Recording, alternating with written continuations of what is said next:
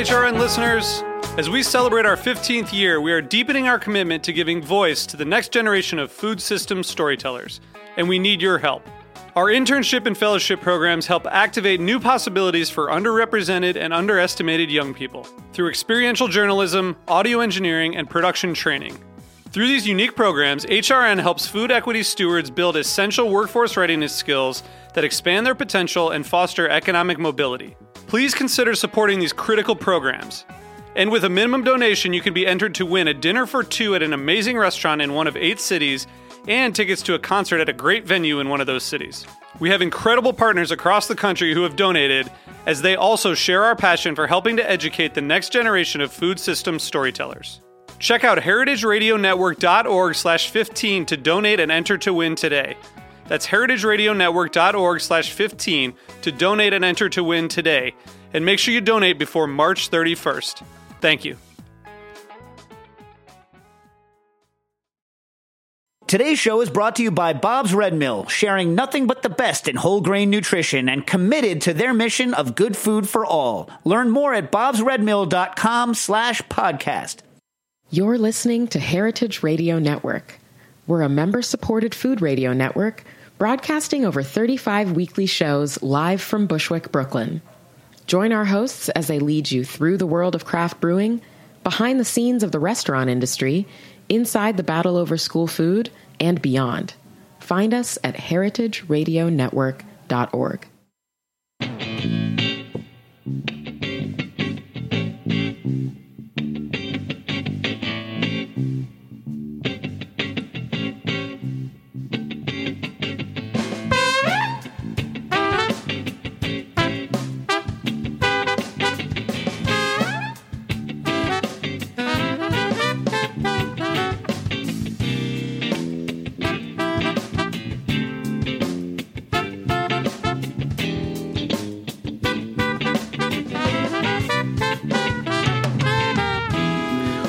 Welcome to the Grape Nation, your weekly wine journey. Our guest is Dustin Wilson, master sommelier and proprietor of Verve Wine in New York City. We'll talk about wines, restaurants, retail, the movies, and a lot of other stuff. We'll taste the 2012 Umbrian Chardonnay blend from Italy for our weekly wine sip. I'm your host, Sam Benrubi. Stay with us for the Grape Nation on the Heritage Radio Network. We bring wine to the people.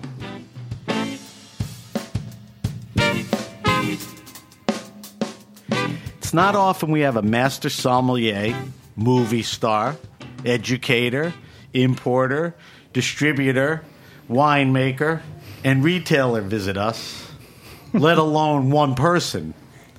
Dustin Wilson has his hand in all of that, and we're going to talk to him about it. But currently, he's trying to change the way you buy wine, and we'll get into that too. Welcome to the show, Dustin. Thank you for having me. Good to have you here on the Grape Nation. All right, I usually want to get my guest oriented with my listeners oriented with the guests. So I want you to tell us a little about your journey in life and wine that got you Yeah. to where you are currently, which is Verve Wine in New York City. Sure. So bring me all the You way go all the way to back? Baltimore. Way back. Yeah. Um, cool. So, I mean, I guess I should preface it by saying uh, I, I didn't grow up in a wine family at all. Um, my the extent of my wine drinking, um, you know, prior to you know, falling in love with it, I guess, was uh, I had a few sips of my mom's Franzia White Zinfandel out of the fridge, you know, back in the day. So I guess you could say, you know, we I, I, wine was not around when I was younger, so it wasn't like a a thing that I was kind of brought into um, at least not in, in that world. So I, I came to wine via restaurants, um, and I worked in restaurants ever since I could start working. Um, starting off with a, uh, a job at a sub shop near my near my house, um, you know, making cheesesteaks, flipping burgers, that kind of thing. When I was like 14, 15 years old, and um, you know, stayed in that in that field for a while, uh, just through school and um, you know, waited tables. Pretty much did everything. Waited tables. Um, worked in the back of the house. Washed dishes. Uh, busboy, uh, bartender. You name it. Um, did pretty much everything in, in a restaurant capacity. And I think uh, maybe it was my experience doing all those different things back then that kind of led me to want to do lots of different things in the wine world eventually. Uh, I'm Well, actually you just putting that together right now. You wouldn't keep going if you didn't like it. right. But uh, but I guess back then I really enjoyed the um, you know knowing all the various aspects of a restaurant. Um, so now I guess putting in perspective, it's nice to know these various aspects of the wine world. But um, Well, you're not the first guest we've had that is a very wine driven guest, but also makes the case that hospitality and the whole restaurant thing is equally as important. it's totally important. and you I mean, came up that way to, before you even you haven't even told us when you got into wine yet. Yeah, and you know the hospitality thing. We, I will, I'm sure we'll touch on that more later. But I think that that drives so much of, of everything. Really, I think True. any any business that's interacting with people um, should and, and have some sort of hospitality driver involved. So Uh, when was that moment but that you uh, realized wine was a well, happening thing? Yeah, so it was when I was working at a, a steakhouse in Maryland, um, where I grew up in Was it Baltimore. a steakhouse It or a was, uh, famous one? Ruth's Chris Oh, Steakhouse. okay. So yeah. it's pretty well Um, yeah, I remember getting the job there, and um, at the time I knew nothing about wine, and you know I didn't realize I was going to get into wine at all. But I just wanted to work there because it was a somewhat nice restaurant, and it had a reputation of being higher end in Baltimore. And at this point in time, too, I, I knew nothing of restaurants really, other than these guys uh, did a good job. People dressed up and went there and spent a lot of money, and you know you could make good tips. So and they always had a good steakhouse wine list. right, Probably exactly. a lot of California. A lot of California Cab, a lot of Bordeaux, Right. uh, a lot of your kind of bigger brand uh, California wines for sure. Parker wines. Correct. Uh, you know, this was uh, this was late '90s. So, what happens? You start tasting stuff there? Well, you know, there was no sommeliers on the floor. Um, I was a server, so you had to kind of get to know the wine list to a certain Self-taught. extent. It was it was a 400, 500 selection list. wow. um, and I knew nothing. So I had to figure it out a little bit. So I would speak with some of the more senior servers there, and um, they did a couple tastings for me, and then uh, from there it turned into buying wine on my spare time and getting some books and reading about it. Wine for Dummies was my first book. Um, Worked. it worked.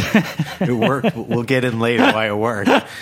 But when you were drinking and tasting wine, you realized this is some pretty cool stuff. yeah, This is you know, interesting. It was really interesting because I, I just thought like Chardonnay was Chardonnay, and I didn't really understand why some bottles on the list were fifty dollars and others were three thousand dollars. You know, it didn't make any sense to me. So uh, I found it to be fascinating, and then. The more I dug into it, the more I, I realized I had no idea, and it just became almost like an obsession for a while. So how long was that? Your tenure at that steakhouse? Uh, The steakhouse, I, I think I was there for about three years. Oh, that so, long. almost three years. Yeah. so by the um, time you left, you were self-taught, tasted through. Yeah, you know, I well, you know, remind um, reminded the, uh, the the perspective that I had was that you know, big Napa steakhouse wines. This was the epitome of, of wine drinking. it was the time, the place, and the type of uh, Totally, restaurant yeah. too. So it was. I was all about Opus One and Shafer and like these wines that, you know, they're they're good wines. They Jordan was a big steakhouse Jordan, we crushed some Jordan. Right. Oh yeah, it's funny. Mondavi for days. You know that kind of stuff. So, um, you know, uh, I I thought I knew a little bit. You know, and uh, I. I I wouldn't say I was cocky, but I, I was like, all right, I got this thing. I kind So of get you're it. you're ready to move. And uh, yeah, so this was right around the same time um, I was planning to move to Colorado. And uh, the reason I wanted to move to Colorado is because I like to ski. And uh, I wanted to live out there for a little bit of time, uh, spend a year or two, and just kind of goof off, ski So as you much would as build possible. what you were going to do around the skiing, Correct. not a career, and I'll ski on the side. Correct. ski This was then supposed to be just like a, you know, uh, I guess younger people now would call it tooling a around. gap year A or gap two. year. Okay. I think a gap. There, there wasn't really a name for Honestly, it. Honestly, I for think a gap year sounds a little more thought out than your plan.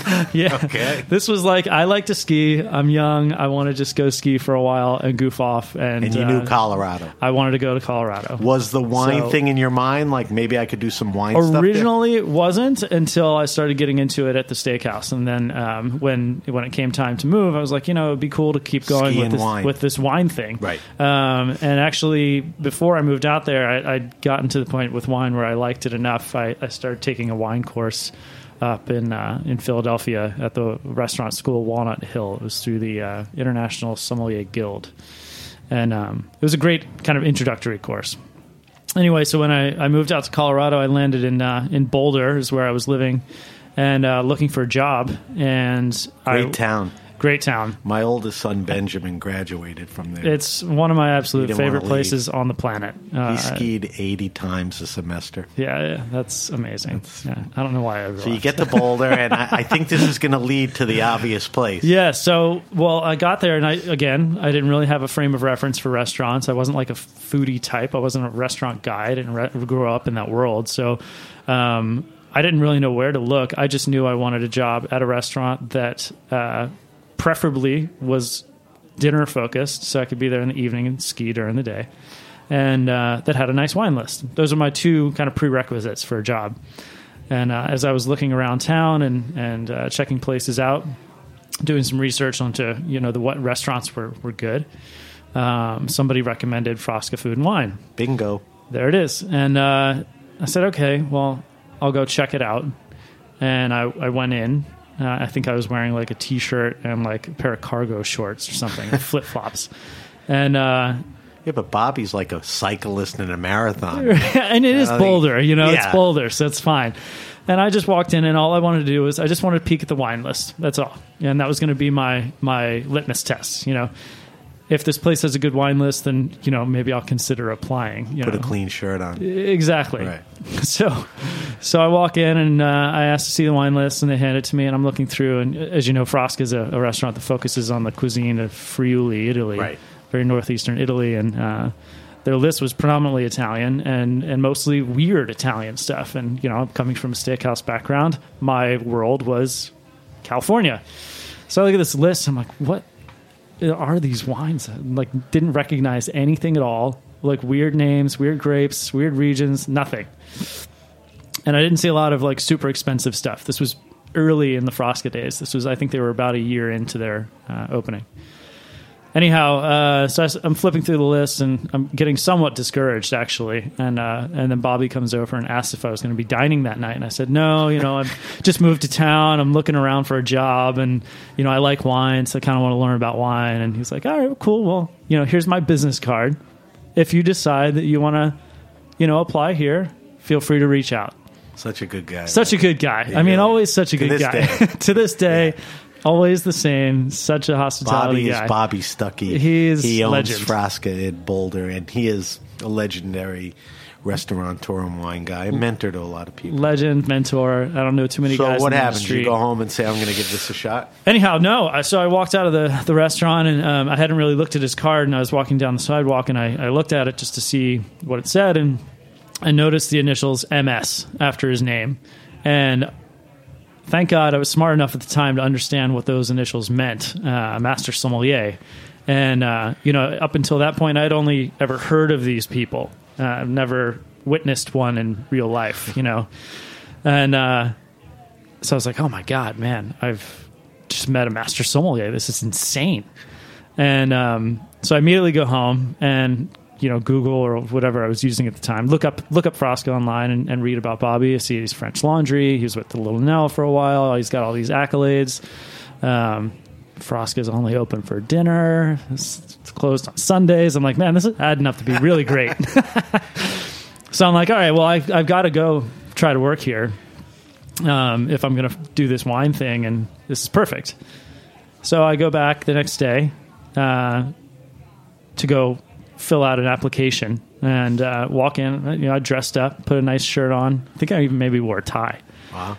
Yeah, and um, walk in. I'm like, "Hi, I'd like to fill out an application." And the the girl, Kristen, uh, who I still know, who's still there, uh, who was behind the bar at the moment, She's like, uh, "Yeah, we don't really have applications, but if you want to bring a resume, Oh boy. then." And I was like, "Oh shit! Well, uh, all right." Um, I feel like an idiot now, so I leave and I go home and I write a resume. Um, and I come back the next day, hand them my resume. They're like, "Thanks, we'll consider it."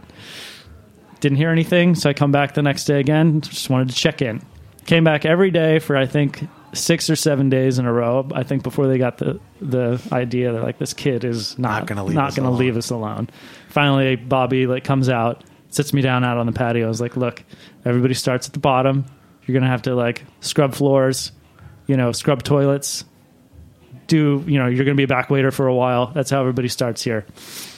Luckily, they were just opening the uh, the patio out there at the time, and uh, the uh, they needed one more server bumped up uh, to have a server that could take care of the outside. So uh, they had an opening then for a back server or you know busser or whatever they called it at the time. So I looked out and he's. I said, "Great, sign me up. I don't care. I'll do whatever you want. It's fine. I just want a foot in the door. I'll work my ass off. It's fine." And um, and that was that. So I think I started like a couple days later, and uh, Did you do all kinds of tasks? yeah, yeah, everything. I mean, for like the first solid six months or so, I was So scrubbing you s- toilets and You stayed there scrubbing three years, the. Uh, though, right? There three years. And you ascended to By the time I left, I was buying wine for the restaurant. okay. Um, I think it was. So basically, Bobby and whoever he deemed to buy it were the wine buyers. well, Bobby actually wasn't. Uh, he was somewhat involved in the wine buying, but So not. that was a high responsibility. Yeah, yeah. Um, there was uh, two other people on the wine team with me at the time. Um, I think I, I What became years- a sommelier What there. years was that? This was 2005 that I got the job there. Uh, I, th- I think I was there when you were there, oh yeah, and I also think I was at Eleven Madison a couple times. yeah, yeah, yeah. I definitely remember you from 11 It's, Madison. it's for funny. sure. All right, so let's zoom through, this a little quicker, and I'll help Yeah. you with it. I told so you I could spend, talk for a while. you I know, and I love it all. You spend three years there. You know, Bobby's a big influence. You ascend Yeah. to buying, and you know, you got your sommelier chops down. There's a reason you leave after three years. Why? Yeah. Um, so Richard Betts uh, was leaving the Little Nell Hotel. Richard is another big name in wine Master sommelier. and now, right? Yeah, big guy at And the Little Little Nell Nell's like the the fancy schmancy resort place. Five star, Right. Five diamonds. Montagna was the place? Montagna at the Little Nell. I don't think it's there anymore. it is. It's changed its name Okay. to Element Forty Seven now. So you go there at a similar capacity? Yeah. So uh, I when he left, um, it opened up a, the sommelier Did position. Did you know there. Richard? I didn't. Know, I didn't really know him much at the time, but he and Bobby were very close. So Bobby could put in a good word. Exactly. Okay. Yeah. And uh, so I went up and and, and uh, I I worked a night of service and uh, chatted with the team up there, and um, you know landed the job. And uh, I ended up being there for two years, just as the sommelier. So I wasn't the wine buyer, but it was still a great job for a variety of reasons. I mean, you're working with a much bigger, comprehensive wine list, lots of French stuff on there. Um, it was my first experience working with a, uh Grand Award list. Uh, first time working with a lot of Burgundy and When you say uh, Grand that kind of Award, stuff. the Wine Spectator? Wine Spectator Grand Award. Did yeah. Bobby care about being a Wine Spectator, spectator Grand Award Uh, list or not? Or Not at Frasca. No, Frasca was never matter, that right? kind of place. Yeah. No, Frasca was. It was more. more telling the story than just trying Yeah. to have a big wine list. Uh, So you're there a couple of years. yep. Um, you leave there to go to San Francisco. Correct. But at some point, your MS idea is percolating Yeah, around so now? it was actually when I was at Frasca. Um, you know, like I said, when I first moved to Boulder, my intentions were to be there for like a year or two, and then I was going to come back east and go to grad school and go off and get a For what? real job. Uh, originally, I just wanted to get an MBA, and I wasn't sure what I was going to do with it. All right. but I just knew I needed more school, and I wanted to go get a, a, a good job. Okay. Um, but at some point in time, those those two years came and went, and I was like, "All right, dude, you gotta like make a decision here. Are you gonna go back home like you planned, or are you gonna stay out here and keep goofing off, or whatever you're doing?" Was there uh, any appeal to going home? I mean, hopefully Well, you're just- close just with your family and that didn't. But, well, but family, Baltimore, family for sure. no skiing, nothing, you know, hip about it. No, for me, it was more like a, you know, what am I doing with my life kind of Right. thing, you know? And uh, So you know, don't I needed you some, don't like- head east. I what need- happens? It needed some validation. So at that point is when I decided, all right, well, I'm going to stay out here and I'm going to do the wine thing. I want to do this wine thing. I love it. It's great. And then I think for for me to help validate that that decision in my head, I needed something to pursue more serious with it. And I think that's where the Court of Master Sommeliers thing kind of fit for me. Uh, not to mention, Bobby was an MS. There was a number of other MSs in Colorado that I had been around. Um, so a lot of these guys that I really looked up to at the time had gone that path, and it, it seemed viable. And my intentions were to never actually go through the entire thing. I was like, I'll just take like the first couple levels maybe, and then call it a just to help you get better yeah, just to like get wine. get better. You know, have the certification. That's it. Um, and then I'm sure as, as many people who are going through the process know, you know, you take one, you makes it want to take the next level, and then you pass that one, it makes you want to take the next. Anywho, so uh, I I was already, I think, past the certified by the time I went up to Aspen, um, and then when I was in Aspen, I passed the advanced. Um, and I actually went and sat for the Masters once while I was still in Aspen as well, um, but didn't pass the first time out. what uh, year is that? This is this would have been 2009 Ten? that I took took it the first time. Uh, no, sorry, 2010. You're right that I took it the the first time.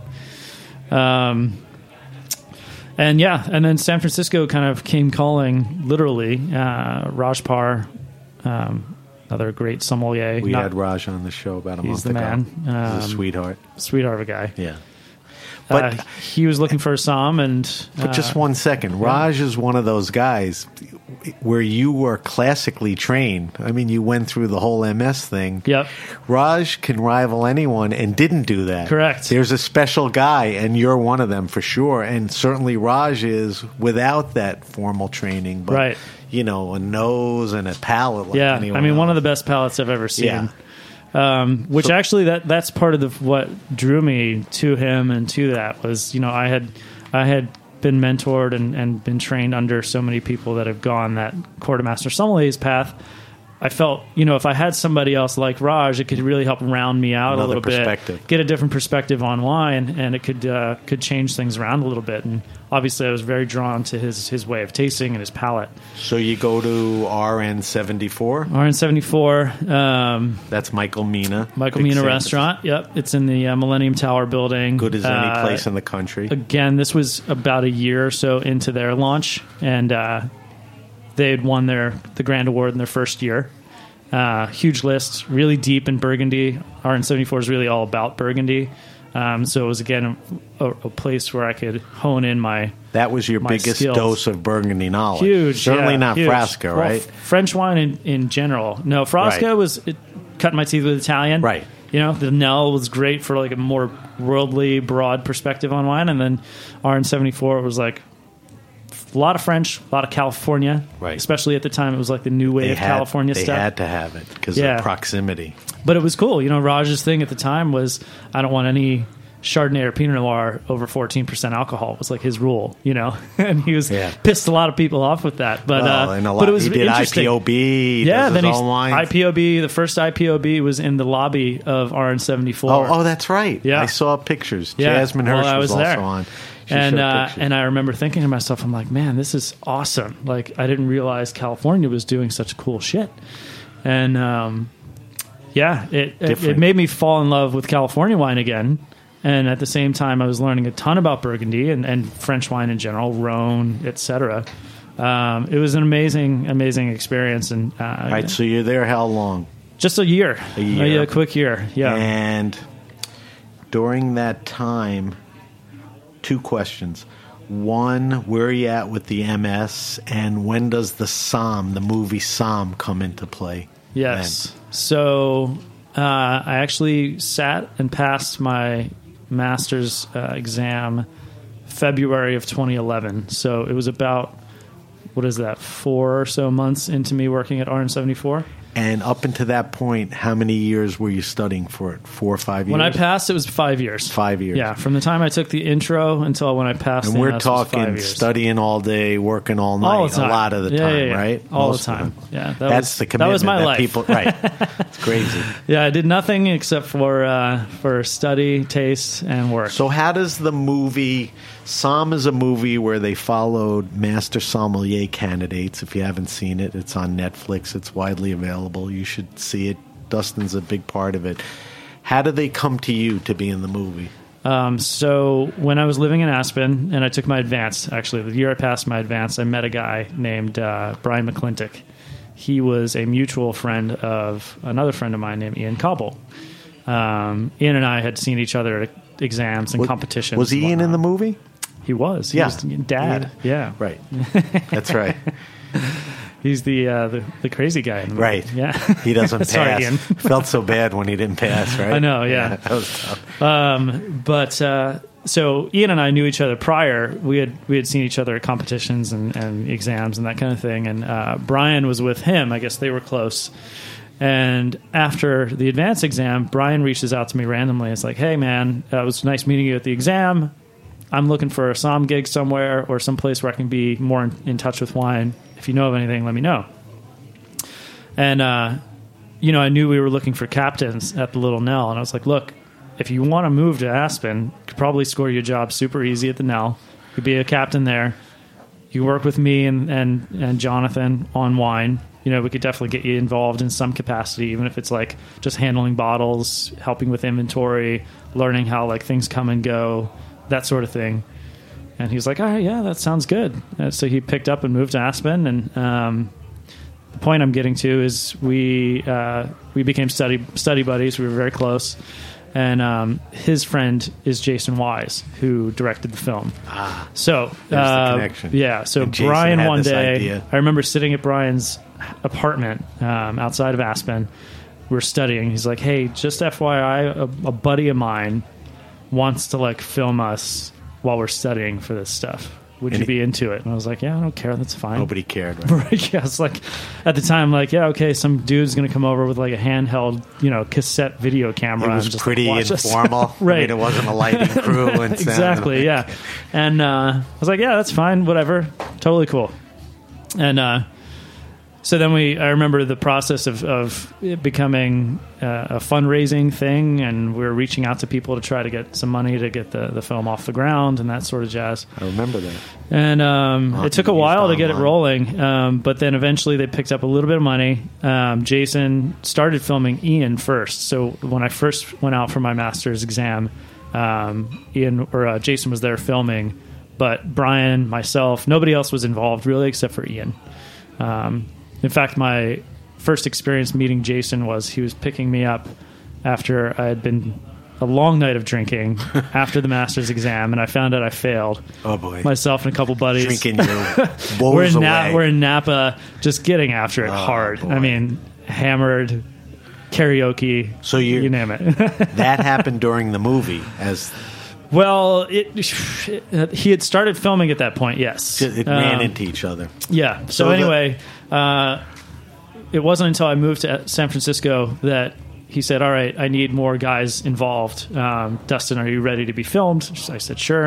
And that's when DLynn got involved. Brian got involved. Um, What and year was started that? Filming. So this was. It would have been 2010. Ten. It took Yeah. a couple years. Yeah, to film and he filmed right? us for. I mean, it would seem to be close to a year. The movie came out so. in 2012, so you're talking Yeah. 10, 11, so a good year plus. Yeah, but what was interesting is when he wrapped filming, uh, the editing process took like a solid year or Oh, so. really? And then when he started pitching the film to get picked up, that took some time. Um, so by the time it actually came out and people started watching it and hearing about it, uh, so a good amount of time had passed, and I almost got to the point where I forgot we did it. Right. You know, But when it came out, and then it came out, it and got it was critical like, holy acclaim. The Yeah. industry loved it, and then it opened up, you know, to everyone else. Yeah. They just it was such an interesting subject matter. People don't realize the intensity and the commitment. it's like these guys are nuts. Yeah. You know? Well, it's funny because I, I remember the And first time Ian is sitting like- down to watch it. Uh, I got like the preview DVD and popped it in, and I was again, you know, Jason was like sleeping on our couch on the floor. it was him and like one other guy most of the time. It was very informal. So I, I still hadn't expected all that much out of it. Honestly, I, I saw it a few times, and you really feel. You it's know, definitely authentic. it's- like it was it's, not. It's authentic. You feel the tension. You feel the Yeah. commitment. I mean, it, It was you not guys- a big budget thing. You guys at pulled all. it off. You Uh, guys- you but I agree, popped in- John? Oh, yeah. It definitely. I pop in the DVD and I'm like, dude, I'm like, this is this is like legit. This is real. This is looks good.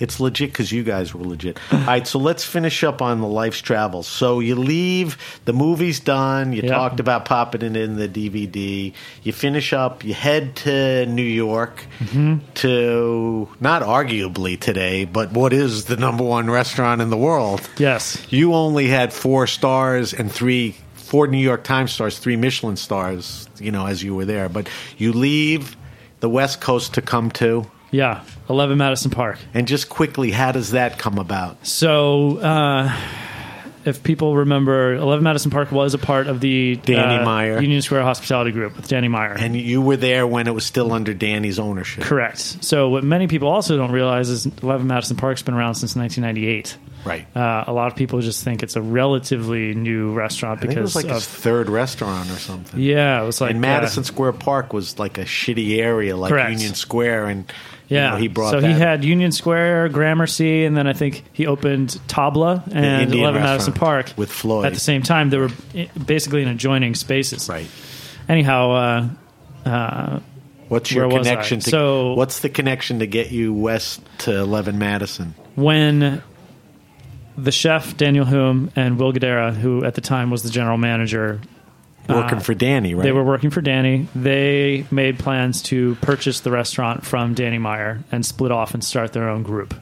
Um, when that those conversations started taking place and taking hold, uh, the wine director that was there prior to me, John Ragan, uh, had a decision to make. He was either going to stick with USHG and Danny Meyer and that group, or you know go off into the unknown with Will and Daniel. He's Uh, still at US. so he made the call to stick with Danny and USHG. Um, I think that was a route he was he wanted to take and become their corporate wine director. Uh, he's still that to this day. He's killing it. Um, which opened up a spot at 11 Madison Park. Um, luckily, uh, through some mutual friends, and you know, I, I got to thank my lucky stars for all the people that I've met Right. along the way because it's insane that you know that you talk about place and time and being in the right place at the right time, and uh, I had that luck for sure. Um, when they were looking, they reached out to who else but Bobby Stuckey, Richard Betts, like a hand, Rajat Parr, They didn't want to leave. all these people. They were like, "Hey, you know, who They should we be looking at?" They didn't grow up in Baltimore. That's why. And uh, you know, luckily, all these guys were like, "Oh yeah, you should check out Dustin." And by the time they called me, they're like, "Dude, who are you?" That like all these people are, you you know all these people, and you run into it and worked with all these people. Um, so uh, you know, I thank my lucky stars every day for that because um, and you did that for four years. yeah, so I, I came out there pretty much a year to the day from when I started at EMP or at uh, RN seventy four, and uh, was at Eleven Madison Park for just about four years. And you said you got there. It was a Danny Meyer Gramercy. I mean Union Square Yeah. Hospitality. Yeah. In the four years you were there, when did it flip? Uh, Right basically away? like two months later. So Oh, I, I think, so or three months later. I started in like uh, late September, early October, and by January it was uh, under new new 'Cause I- leadership. I, think Danny went through that with Tom Colicchio and Craft, and didn't want to go through it again with Will and uh, Daniel. yeah, I mean it was So I think especially at the go. time because But isn't he a small partner or something in it? He yeah, I don't I don't Yeah. know, um, but I, I do know you know those guys wrote like helped raise the bar for Eleven Madison Park. Yes. To this day. they were planning to. They wanted something of their own, and they were going to leave Eleven Madison To do that. and go do something on their own Right. if if he didn't give them the restaurant. So he Yeah. felt it. You know, God bless Danny. He felt that the best thing to do is you know let's make this happen, do the deal, and you guys take it and run. Just as a side note, there's a thing called the world's 50 best restaurants. Yeah, Is it Pellegrino? sponsored? Pellegrino. Yeah. And When I started, last year was Massimo Bottura from Modena was number one. This year, 11 Madison is number correct. one. Yeah, when I started, uh, they had just jumped from number fifty on that list to number 25. I remember. And then we went up to number 11, 11. then 10, then like 5, then 3. Uh, it was a wild ride. So you did that for four years. We'll weave back and forth into that. You leave there, top of the world. Why and for what? I know I get that all the time. Uh, so I left to go start Verve. Verve is my uh, wine retail project. Uh, Something you were thinking about while you were there? Yeah, yeah. Like one day I'm going to walk out of the restaurant business. Totally. I, okay. And Verve is Verve a, Wine. Uh, it's we have a retail store, brick and mortar retail store down in Tribeca here in the city. All right, Uh, stop right there because we're going to come back a little later. All right. and you know focus on the show. I want you to talk about that. Um, I just want to ask you a bunch of questions before Sure. we get into your projects and, and help me decipher some of this. People are still intimidated by wine, Mm-hmm. wine stores, sommeliers, restaurant wine lists. And you've had your hand on all of that. Yeah. And you're not the type of guy, disposition, personality wise, where you want to impose or be intimidating Correct. how do you, what do you tell people to break through you know all of that uh, going into your store which i know you want to make the experience easy or the wine list a couple makes a reservation six months in advance at 11 madison 160 page Correct. How do you get away from that intimidation Yeah, I think. I mean, for me, it was always, and you know, I come from the Bobby Stuckey school. Is you know, you you use hospitality to kind of make people feel at home and feel comfortable, and you know, you always want to make sure that you're speaking to them on on their level and and and making them feel home and and good. but Um, not everyone does that no, some not at all. people you know are imposing and don't give a shit totally. so you, that was the way you connected Yeah, and for me, it was like I want to make sure when people leave any interaction with me that it's they leave happy and excited. Um, so and feel uh, like they learned maybe a little something. So, you know, I, I think a lot of people might use the sommelier platform to uh, show off how much they know. Um, it's not about you it's about it's them. about the guests, yeah. And at the end of the day, guests, a lot of guests don't understand jargon. So They what should they do? so- Ask a lot of questions, tell people what they like. I Yeah. mean, how do you? Yeah, I think for me, it was always You uh, pulled it out of them. I, I've always done it the same way since I was taught from day one, which is like you ask people what they love, what they're into, uh, what's the last thing that they can remember that they've had that they enjoyed.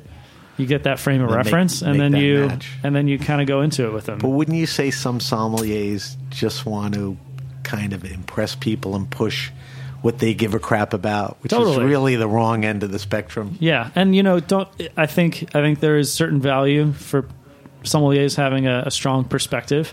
That's what helps change the industry. It's what helps trends evolve. And Right. uh, you know, if people didn't have opinions and perspectives, then we'd all just be stagnant all the time, which would be boring. Right. So I I don't think that it's invaluable at all. I think it's just uh, you know how you do that um, and making sure that at the end of the day, it's the guest and the person that you're talking to. That So you're, remember, you're, you're the keeping guest. their best interests in mind at all times. Don't let guys like Dustin, you know, push you around.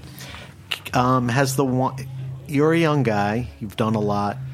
You know, in a, well, you know, not a short, not a long period of time, but very condensed. Has the business changed a lot since you've been in it? I mean, have you seen a lot of changes for the good, the Yeah, I think. Um, worse? oof. I mean, I definitely see the trends with wine. I remember like Riesling and Gruner Veltliner were like the hotness back in 05 when I was first getting into it. I remember reading like certain magazines, wine and spirits. They're hot like now, that. though. They are, but Did they, they were like it? just getting Oh, cool. okay. You're like So they're on a now good ride natural wine's still. cool and Jura Right. wine is cool and Right. you Loire know, Valley. Chenin, Chenin, Chenin, Chenin, Chenin. You know, All right, like, take it easy on Pascaline, will you? but uh, She's a friend of the show. you know, back then it was like everybody just wanted these- to talk about Gruner Veltliner all the time. So I- I guess to dis- not decipher, but to look at that answer, there's been a lot of trends. It's a lot of trends. trendy, and people Yeah. sort of, and I guess sommeliers are influencers, so they carry the trend. What I love about the industry and kind of what's happened to it over the last few years, at least that I've witnessed, is a people are, at least generally speaking, that this, there's a shift away from uh, so much reliance on critics Uh, Well, I want to get to that because I have a social media question. And Oh, I think okay, we're not there yet? into- no, I'm getting but ahead? while I have you here, but but file that. All right. um, because you hit it right where I wanted to go. But before we get to that, while I have you here, and we may talk a little about it with Verve because we got to break in a few minutes. But talk to me right now, in your mind. I only care what you think. What's exciting in wine? What wines are exciting? What regions? To you, to the store. You know, it doesn't have to be trendy, but where is your focus towards right now? Yeah. Um, for me, I'm realizing more and more that there's really awesome wine from a lot of places that's not expensive. Give me, you know, Like this week alone, uh, I've honestly I've been focusing all my tastings on like southern hemisphere stuff, which is not my wheelhouse. Are you frankly. talking Africa and South America? Uh, I'm talking mostly Africa? mostly South Africa, New Zealand, Australia. Okay. Um, And, And not it's the typical varietals anymore. Everybody used to Uh, think Australia Syrah. It's much Yeah, deeper. well, it's New some of- Zealand. a lot of it, some some of it is the same varieties, but you know, others. just different styles, and there's everybody's breaking the mold on what people thought these wines were, and uh, So can- I just get- it gets me super excited because I just look at it, I'm like, man, there is such good stuff everywhere. Because for me, I remember tasting and trying to buy wine for restaurants not that long ago. Where you tasted something from Australia, it's like the same old stuff. It's like Right. the same 15% alcohol, crazy Barossa Shiraz that but they went through that period. They closed down a little, and now you know they're Yeah. back in the game. Australia had their you know problems. It's So- just exciting because you can find like really delicious wines from a lot of different places that have great stories. So if you had to condense it into a handful of recommendations, what in Australia, what in South Africa? I mean, I don't know. are you talking still staying with Syrahs a varietal? Yeah, it's funny. I mean, this will encapsulate it. There's Pinot a lot of producers in in- Australia now that are putting the word Syrah on their label instead of Shiraz. Ah, okay. And you know, it's a little thing, but it's also a psychological thing for them, where it's Right. like we're not making the same Shiraz type of wines that our predecessors did. Adelaide Um, Hills. And So it's it's cool. what it's about super cool.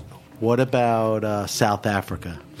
Yeah, uh, I mean, are there I- varietals or regions? I know what is it? Swartland is doing a whole natural wine thing. Yeah, and there's like Elgin and Walker Bay and some of these the cool climate areas. That What are, are the predominant varietals? You're looking at a lot of Chenin Blanc, um, a lot of of Syrah, some Pinot Noir, Chardonnay, that kind of stuff. Um, so not necessarily wacky grapes, but Blankenfrosch or whatever they make. Blau, Blaufränkisch. Blaufränkisch, right? So the grapes aren't necessarily all that weird. What I'm finding is just the quality is steadily increasing. Um, I honestly wrote off South African wines years ago because I tasted as much as I could, and I just couldn't find anything that I now liked. you're feeling good about it. And now I'm like, uh, just in the last two weeks alone, have tasted a lot of really fun things. And. So, uh, not to go all it's over the eye-opening. place, I guess the takeaway is on your recommendation: Southern Hemisphere, South Africa. I guess what I'm saying Australia. is, don't ever write off a region. right. Keep your keep your mind open because. Uh, you know, for me, I used to be like, you know what, South African wines suck. I don't like South African wines, and now I'm kicking myself because I'm like, there's actually a lot of good stuff here.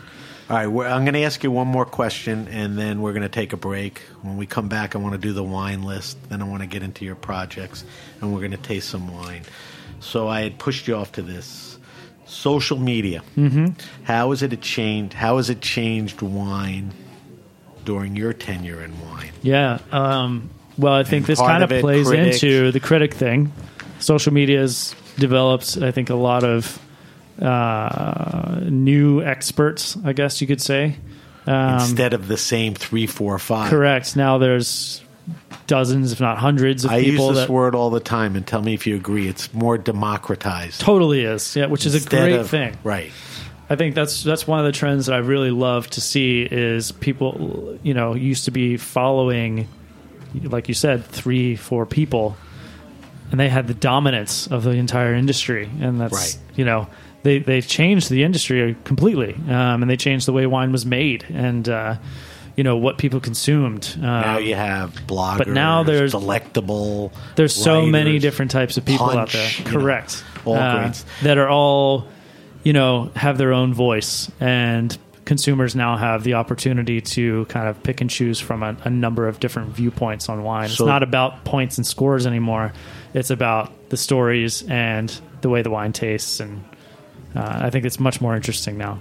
Yeah. Yeah. Um, that's one aspect. The other aspect is how wine personalities use it to promote their brands on Instagram or Mm-hmm. Yeah. Snapchat. Yeah. You know, there's a whole forum for people to get their messages out. Totally. So you That's a can great hear thing. from the winemaker, you can hear it from sommeliers, you can hear it from other It's just reviewers. another platform for them to use to tell tell the stories they want to tell, and it's So great. social media in your mind has had nothing but a positive effect on I think it's had a great effect. I think uh, you know if it's used in the right way. I mean, I would say the one well, trend, like any like any Yeah, yeah. The one trend I don't love is just the pure uh, searching of wines that are essentially unattainable. Um, the Right. pure, the pure FOMO right. shots. You know, like ah, look at this flight of The twenty-five thousand dollar 50 year old. DRC wines that Yeah, I yeah. tasted tonight. Ha ha ha ha. Don't you wish you were me? Right. like, I mean, I get it. It's fun because you want you to know what? document that experience, but at the You same time, you get to time, see it. You know, Right. it's out there, so you get to see. it. But I agree. You're with you. rubbing it in people's faces. I, I, I think there's a whole separate social media argument that people are just doing stuff for other people to see. Correct. You know, where there's a lot of education and criticism, which is more important. Yeah. All right, so we're talking to Dustin Wilson. Dustin's a master sommelier. We heard where he came from. Um, he's also the proprietor of Verve Wine in New York City, which we're going to talk about. We're going to take a quick break, and when we come back, we're going to subject Dustin to the wine list, talk about his projects, and then me, Dustin, and Trouty are going to taste a little wine on air. So we'll be right back.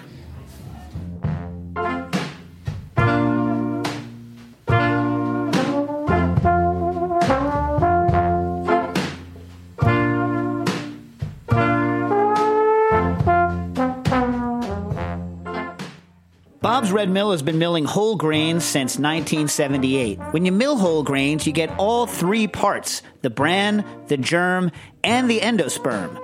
The bran, or the roughage, makes up about 14% of the whole grain. It's the outer skin of the edible kernel. It contains large amounts of B vitamins, some protein, trace minerals, phytochemicals, but most importantly, dietary fiber. Learn more at bobsredmill.com slash podcast. Hey, like what you hear? Heritage Radio Network has plenty more. With fresh programming every week, we've got something for everyone. Trying to start your own food business? Concerned about where your food comes from? Looking for the best wine or beer to bring to a party? Find our shows on iTunes or Stitcher, or head to heritageradionetwork.org to listen live and subscribe to our newsletter.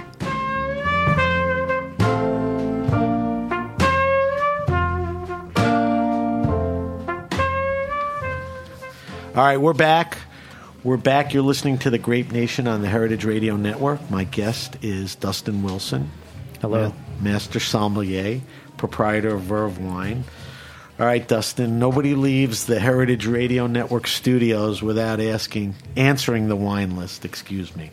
So I'm going to give you a bunch of questions, and I'm not prepared. Ans- you shouldn't be.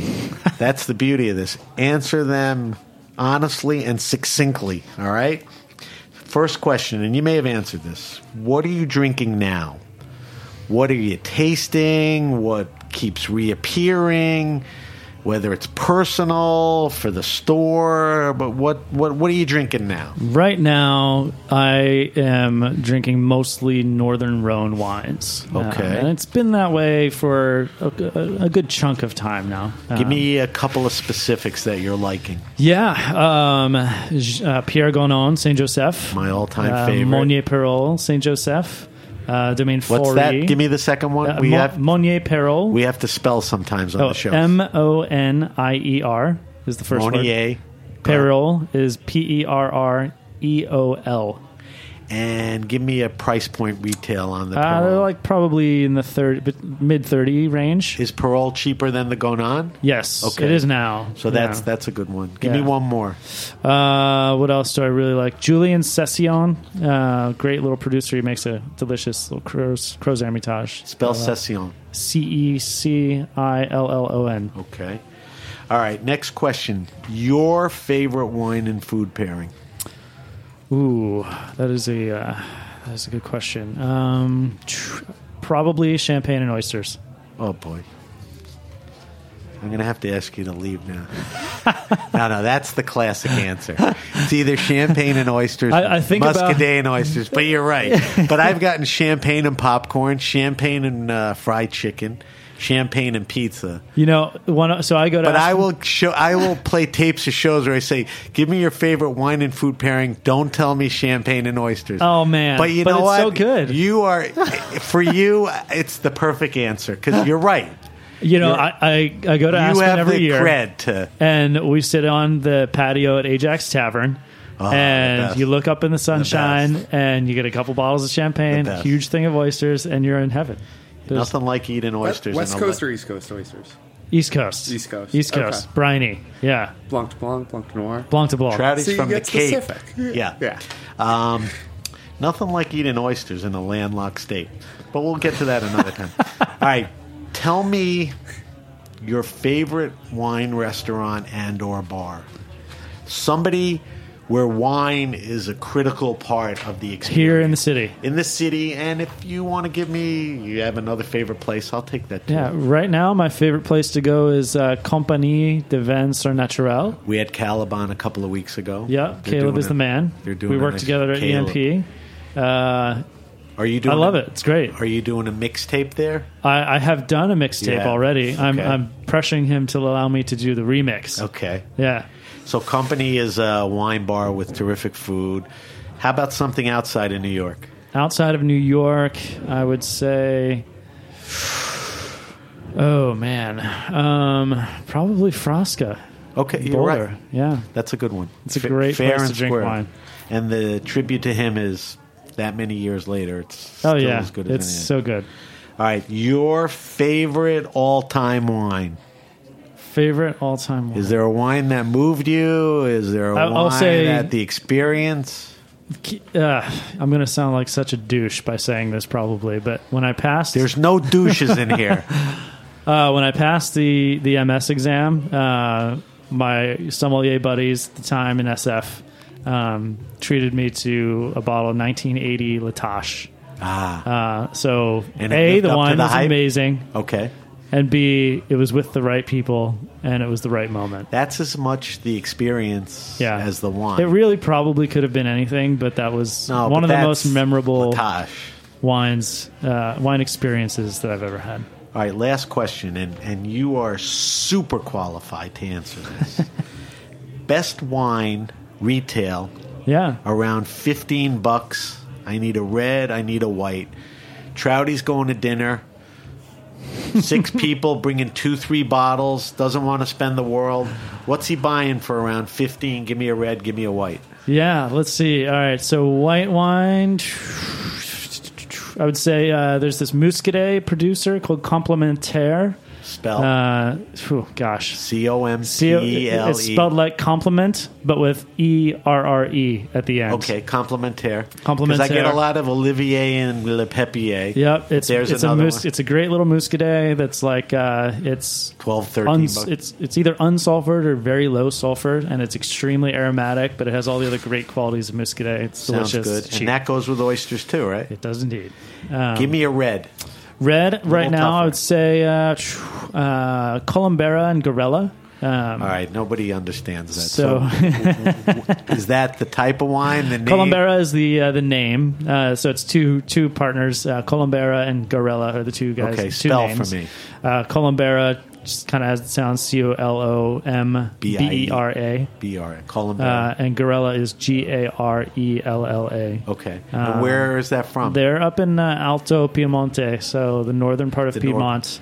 Um, it's a Nebbiolo-based wine. Right. It's they, they make a few wines. The Costa della Sesia is the uh, the more inexpensive wine.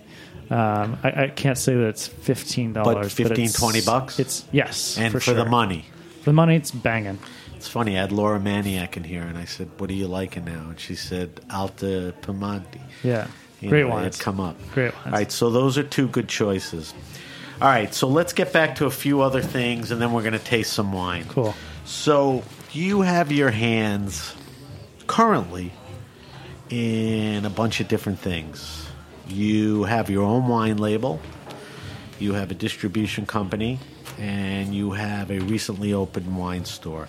Let's start with your wine company. It's called Yes. Vallin, V A L L I N. Correct. What is Vallin? Vallin is uh, a partnership between myself and a couple of sommelier buddies and a winemaker. Um, we started in 2000, or our first vintage was 2012. Um, the idea for it came about when I was still living in San Francisco, um, and was very fa- uh, fascinated by the, the trend of like the IPOB, the wines of balance, and Right. This new wave California stuff, and uh, so much attention was being paid to Chardonnay and Pinot Noir at the time. Um, and I love Syrah. I like drinking Cote Rotie and that kind of stuff. Northern And uh, so we were like, man, we should take this same mentality and apply it to Syrah and make some really delicious, cool climate, um, balanced style Syrah that's made in the way that we like to drink from the old world, but you know, coming from California. Let's be a part of this wave. so you searched for So, uh, and suppliers. well, we searched for someone that would help us on the winemaker side first, and we came across that with uh, Justin Willett. Wh- who- who's, Justin's uh, background is what? So he uh, worked for Arcadian under Joe Davis for some time, uh, and then launched his own wine label called Tyler back in uh, 2005. Very good popular wine. now. Super delicious. Yeah. Yeah, great wines. great Great, wine. Pinot and Chard. and great price points too. It's Yes, not a crazy indeed. expensive Indeed. one. So he's your and uh, winemaker. he's the winemaker, and um, you know our, our goal was like, hey, we want to, we don't want to discount the terroir of where the wine's coming from. We want this to be a California wine. Predominantly from where? Uh, it's all Santa Barbara. Okay. Yeah, we harvest from a few different sites around Santa Barbara. Uh, we wanted it to be a, a pure Santa Barbara expression, um, but stylistically um, and from a vinification standpoint, we wanted to utilize methods done in the old world. So, more whole cluster fermentation, less use of new oak. Actually, there's no new oak on it.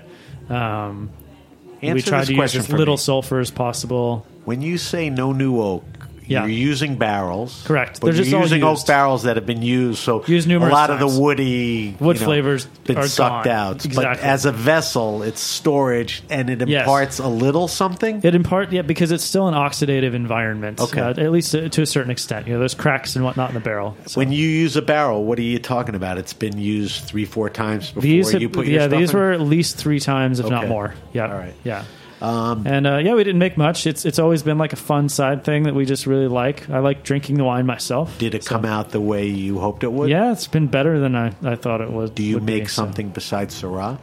We did before. Uh, we actually our first vintage we made a little Grenache too. Okay. Uh, we also have a white wine. Um, it's a Viognier and Marsanne blend. nice. Um, but then we realized that if we wanted to kind of focus on this northern Rhone thing, then Grenache didn't make sense. We actually made a rosé the first year too. So we bagged the rosé, bagged the Grenache. So now it's just two wines.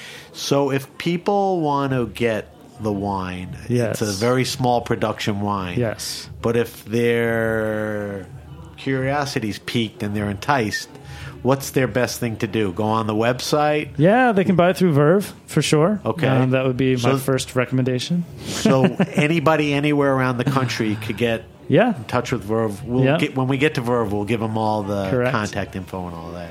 All right, so that's going on. You have grapes in the ground for this fall's vintage. Yeah. your next vintage. Correct. All right, so let's talk about Anvil. Yeah. Anvil is another company of yours. It is a import distribution company. D- distribution, really. Distribution? Yep. Um, so Anvil came about. A good buddy of mine who, uh, when I was working at Ruth's Chris Steakhouse back in the day, Wow, good buddy back. Matt. Uh, Matt and I drank a lot of wine together back then. We kind of were getting into wine right around the same time. Uh, he went off and became a lawyer. I went off and became a sommelier. He calls me like a few years ago and says, "Hey, I kind of don't want to do this lawyer thing anymore. I want to get into wine." He needed a, uh, somebody to help him get into that world. Separate of you and him seeing each other, just something. we had seen each other a little bit here and there. but He you actually- were not the major influence in why he wanted to do that. No? I think he always liked wine. Um, I think he enjoyed the uh, he enjoyed tasting it. It was a hobby of his, but it wasn't. Um, you know, I don't think he got the bug to, to do anything with it until Right. he kind of had to make a decision about if he's staying in law or not. Um, he had come to see me at 11 Madison Park a few times, and uh, we'd stayed in contact. Uh, anyhow, so when I was wrapping up at 11 Madison Park and planning Verve, we still had some time before Verve was going to launch. So uh, I helped him kind of get this thing off the ground, and um, it's great. We started as a small portfolio of, of basically all French wine in the beginning. So let's tell people what it is. You do this in the state of Sorry. Colorado. Yes. So it's in Colorado. You're We a distributor sell, in Colorado. So your goal, sell wine to restaurants and retailers in Colorado. but the goal is to bring wines in that you like that are not available in the market. Correct. Yeah. So our our thing has always Get been distribution for the for most part wines that had not been represented there before. So a bit of an uphill battle for anybody that's trying to launch new brands in a market. Right. It you know it takes time.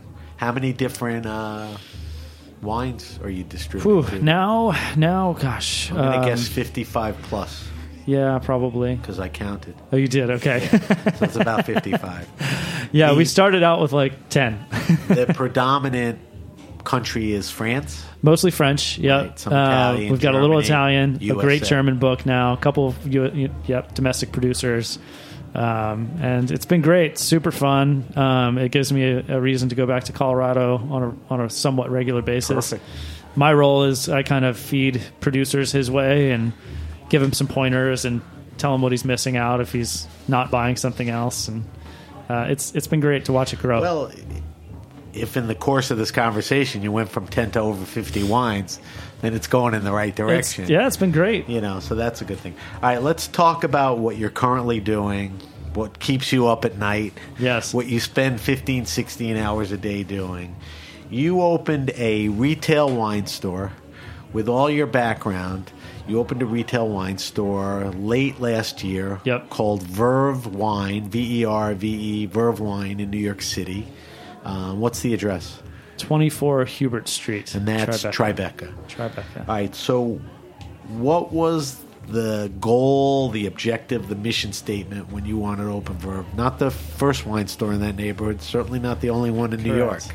Yeah, I mean, for us, we just wanted to kind of bring our perspective on wine and our vision of hospitality. I think to the to the wine retail world. Um, So, hospitality, hospitality which for you don't sure, necessarily get, and you have a huge background. and experience. You know, and um, I think for me, I just uh, when you when you shop for wine or when you are learning about wine, and you know, also coming to put it in, into context. you- we're looking at a, a day and age right now where uh, the consumption of wine is growing at a very rapid rate, uh, and the consumer that is buying all this wine is starting to change dramatically. How? Um, I mean, the younger generation. Uh, I, I mean, I hate r- rambling on about millennials, but millennials are now represent the largest wine market in the country, the largest wine market in the history of of wine drinking in the U.S.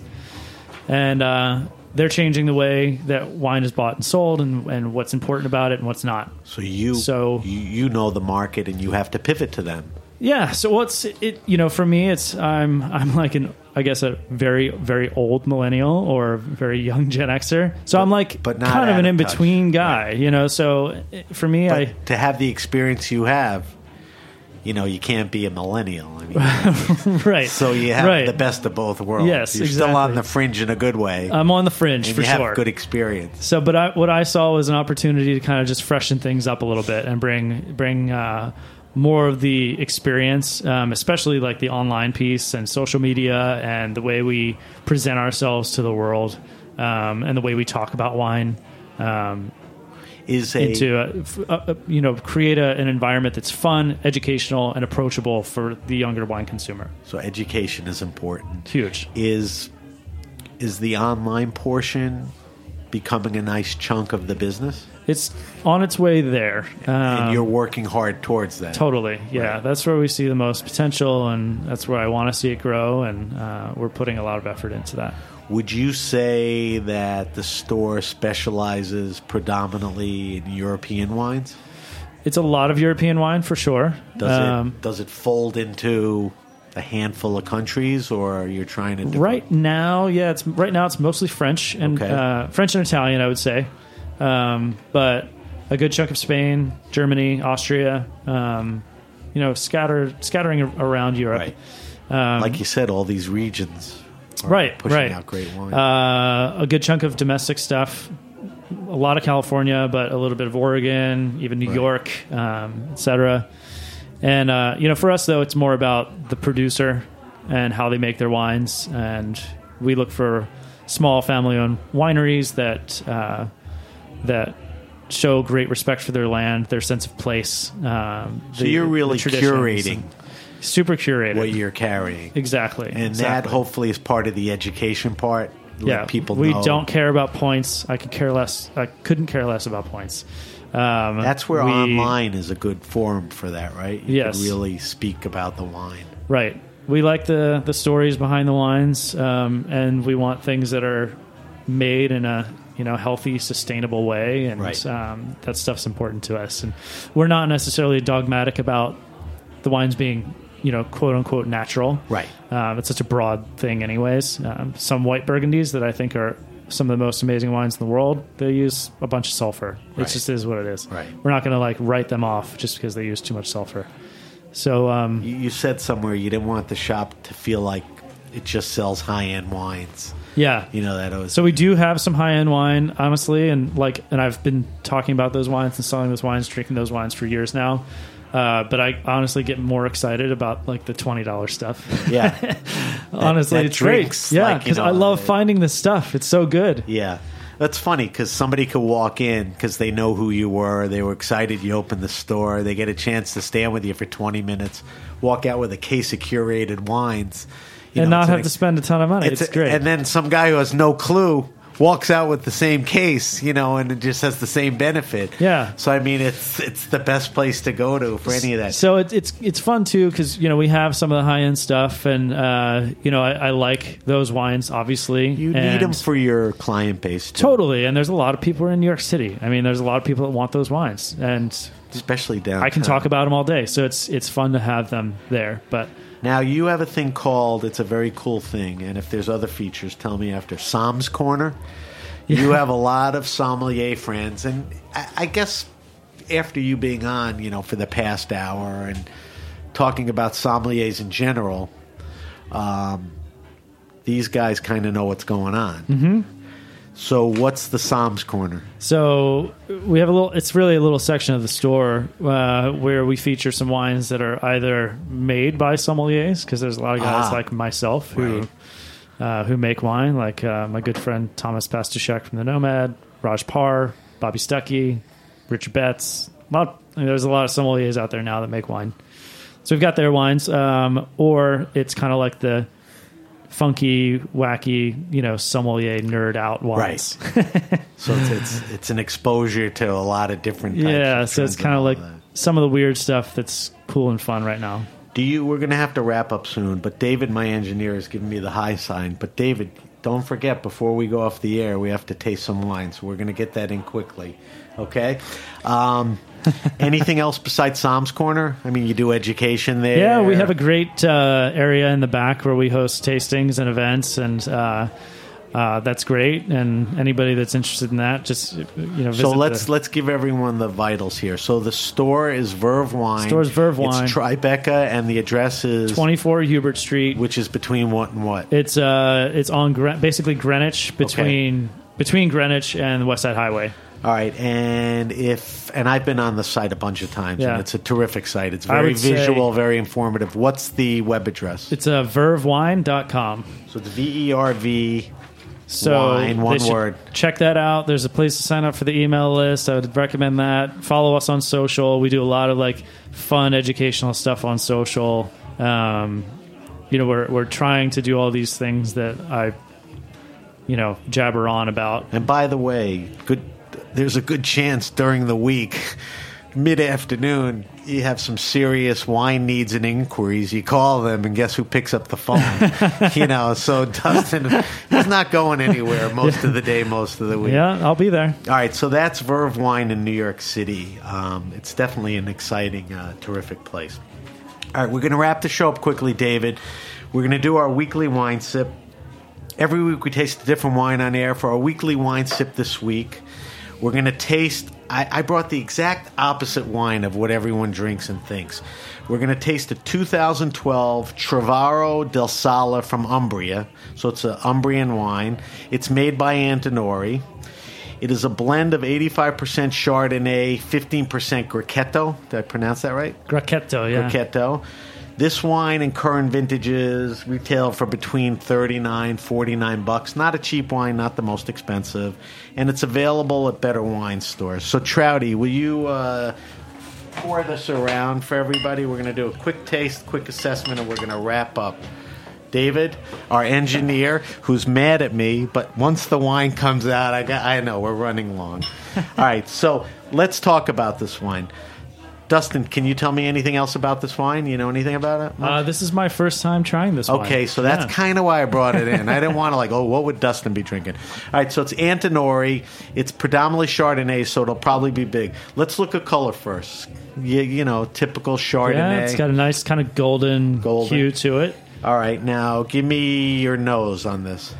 Pretty like uh, ripe baked apple, uh, little apricot, like some some dried fruit here too. Does that tip you off that this is going to be like this big fruity Chardonnay or It not smells necessarily? it smells rich and round. I know you can't really necessarily tell that, but, But- it does smell that way. All It's- right. it's got some perfume. You can smell the uh, you know some nice toasty wood on there. All right, let's give it a sip. It's got a little of that lactic-y thing that you get from uh, from malolactic. Let's throw it over the tongue. All right.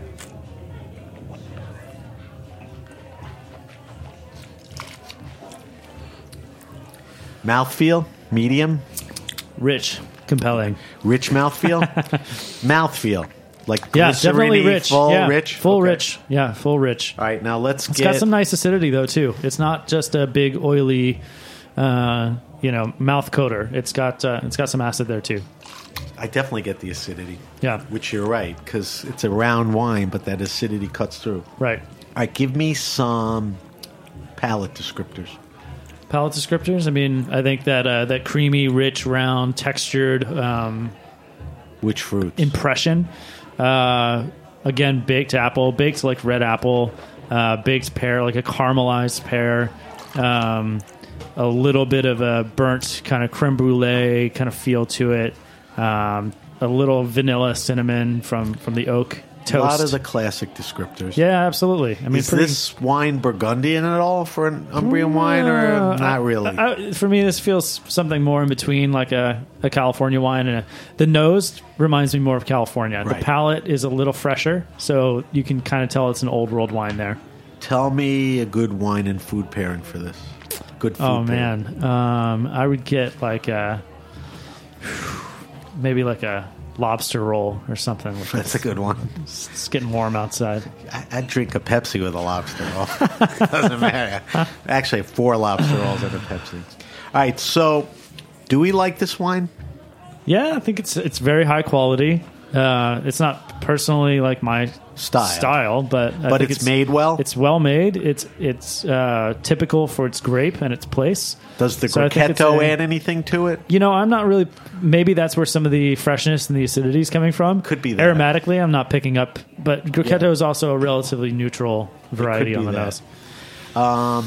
Is this wine worth the money, or is that a little high? Forty bucks, thirty-seven. It tastes. I would say if it was closer to the right around the forty dollar range, I think this is a solid can forty get it dollar for under bottle. 40. Yeah, Okay, if it's so it creeping up to that fifty, quality. that's the. No. Then I don't think so.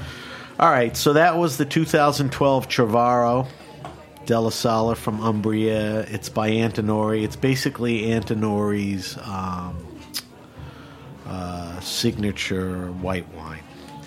All right, I want to thank our guest Dustin Wilson.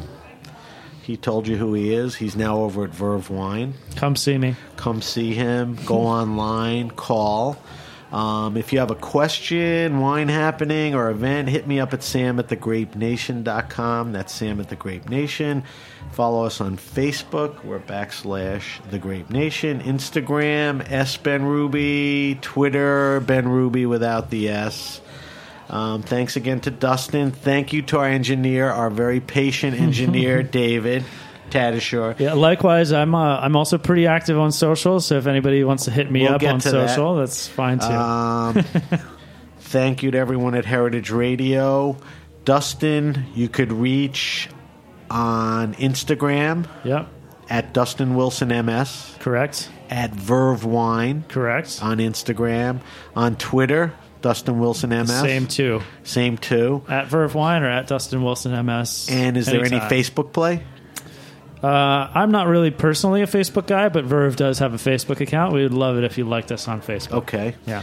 Um, so that's all the stuff. Definitely, you people in New York City, get down there. If you're visiting, get down there. And if you're out of town, enjoy the experience online and try to hook up with Dustin. Um, thank you for joining us. Thank you to everyone at Heritage Radio. I'm Sam Benrubi, and you've been listening to The Grape Nation.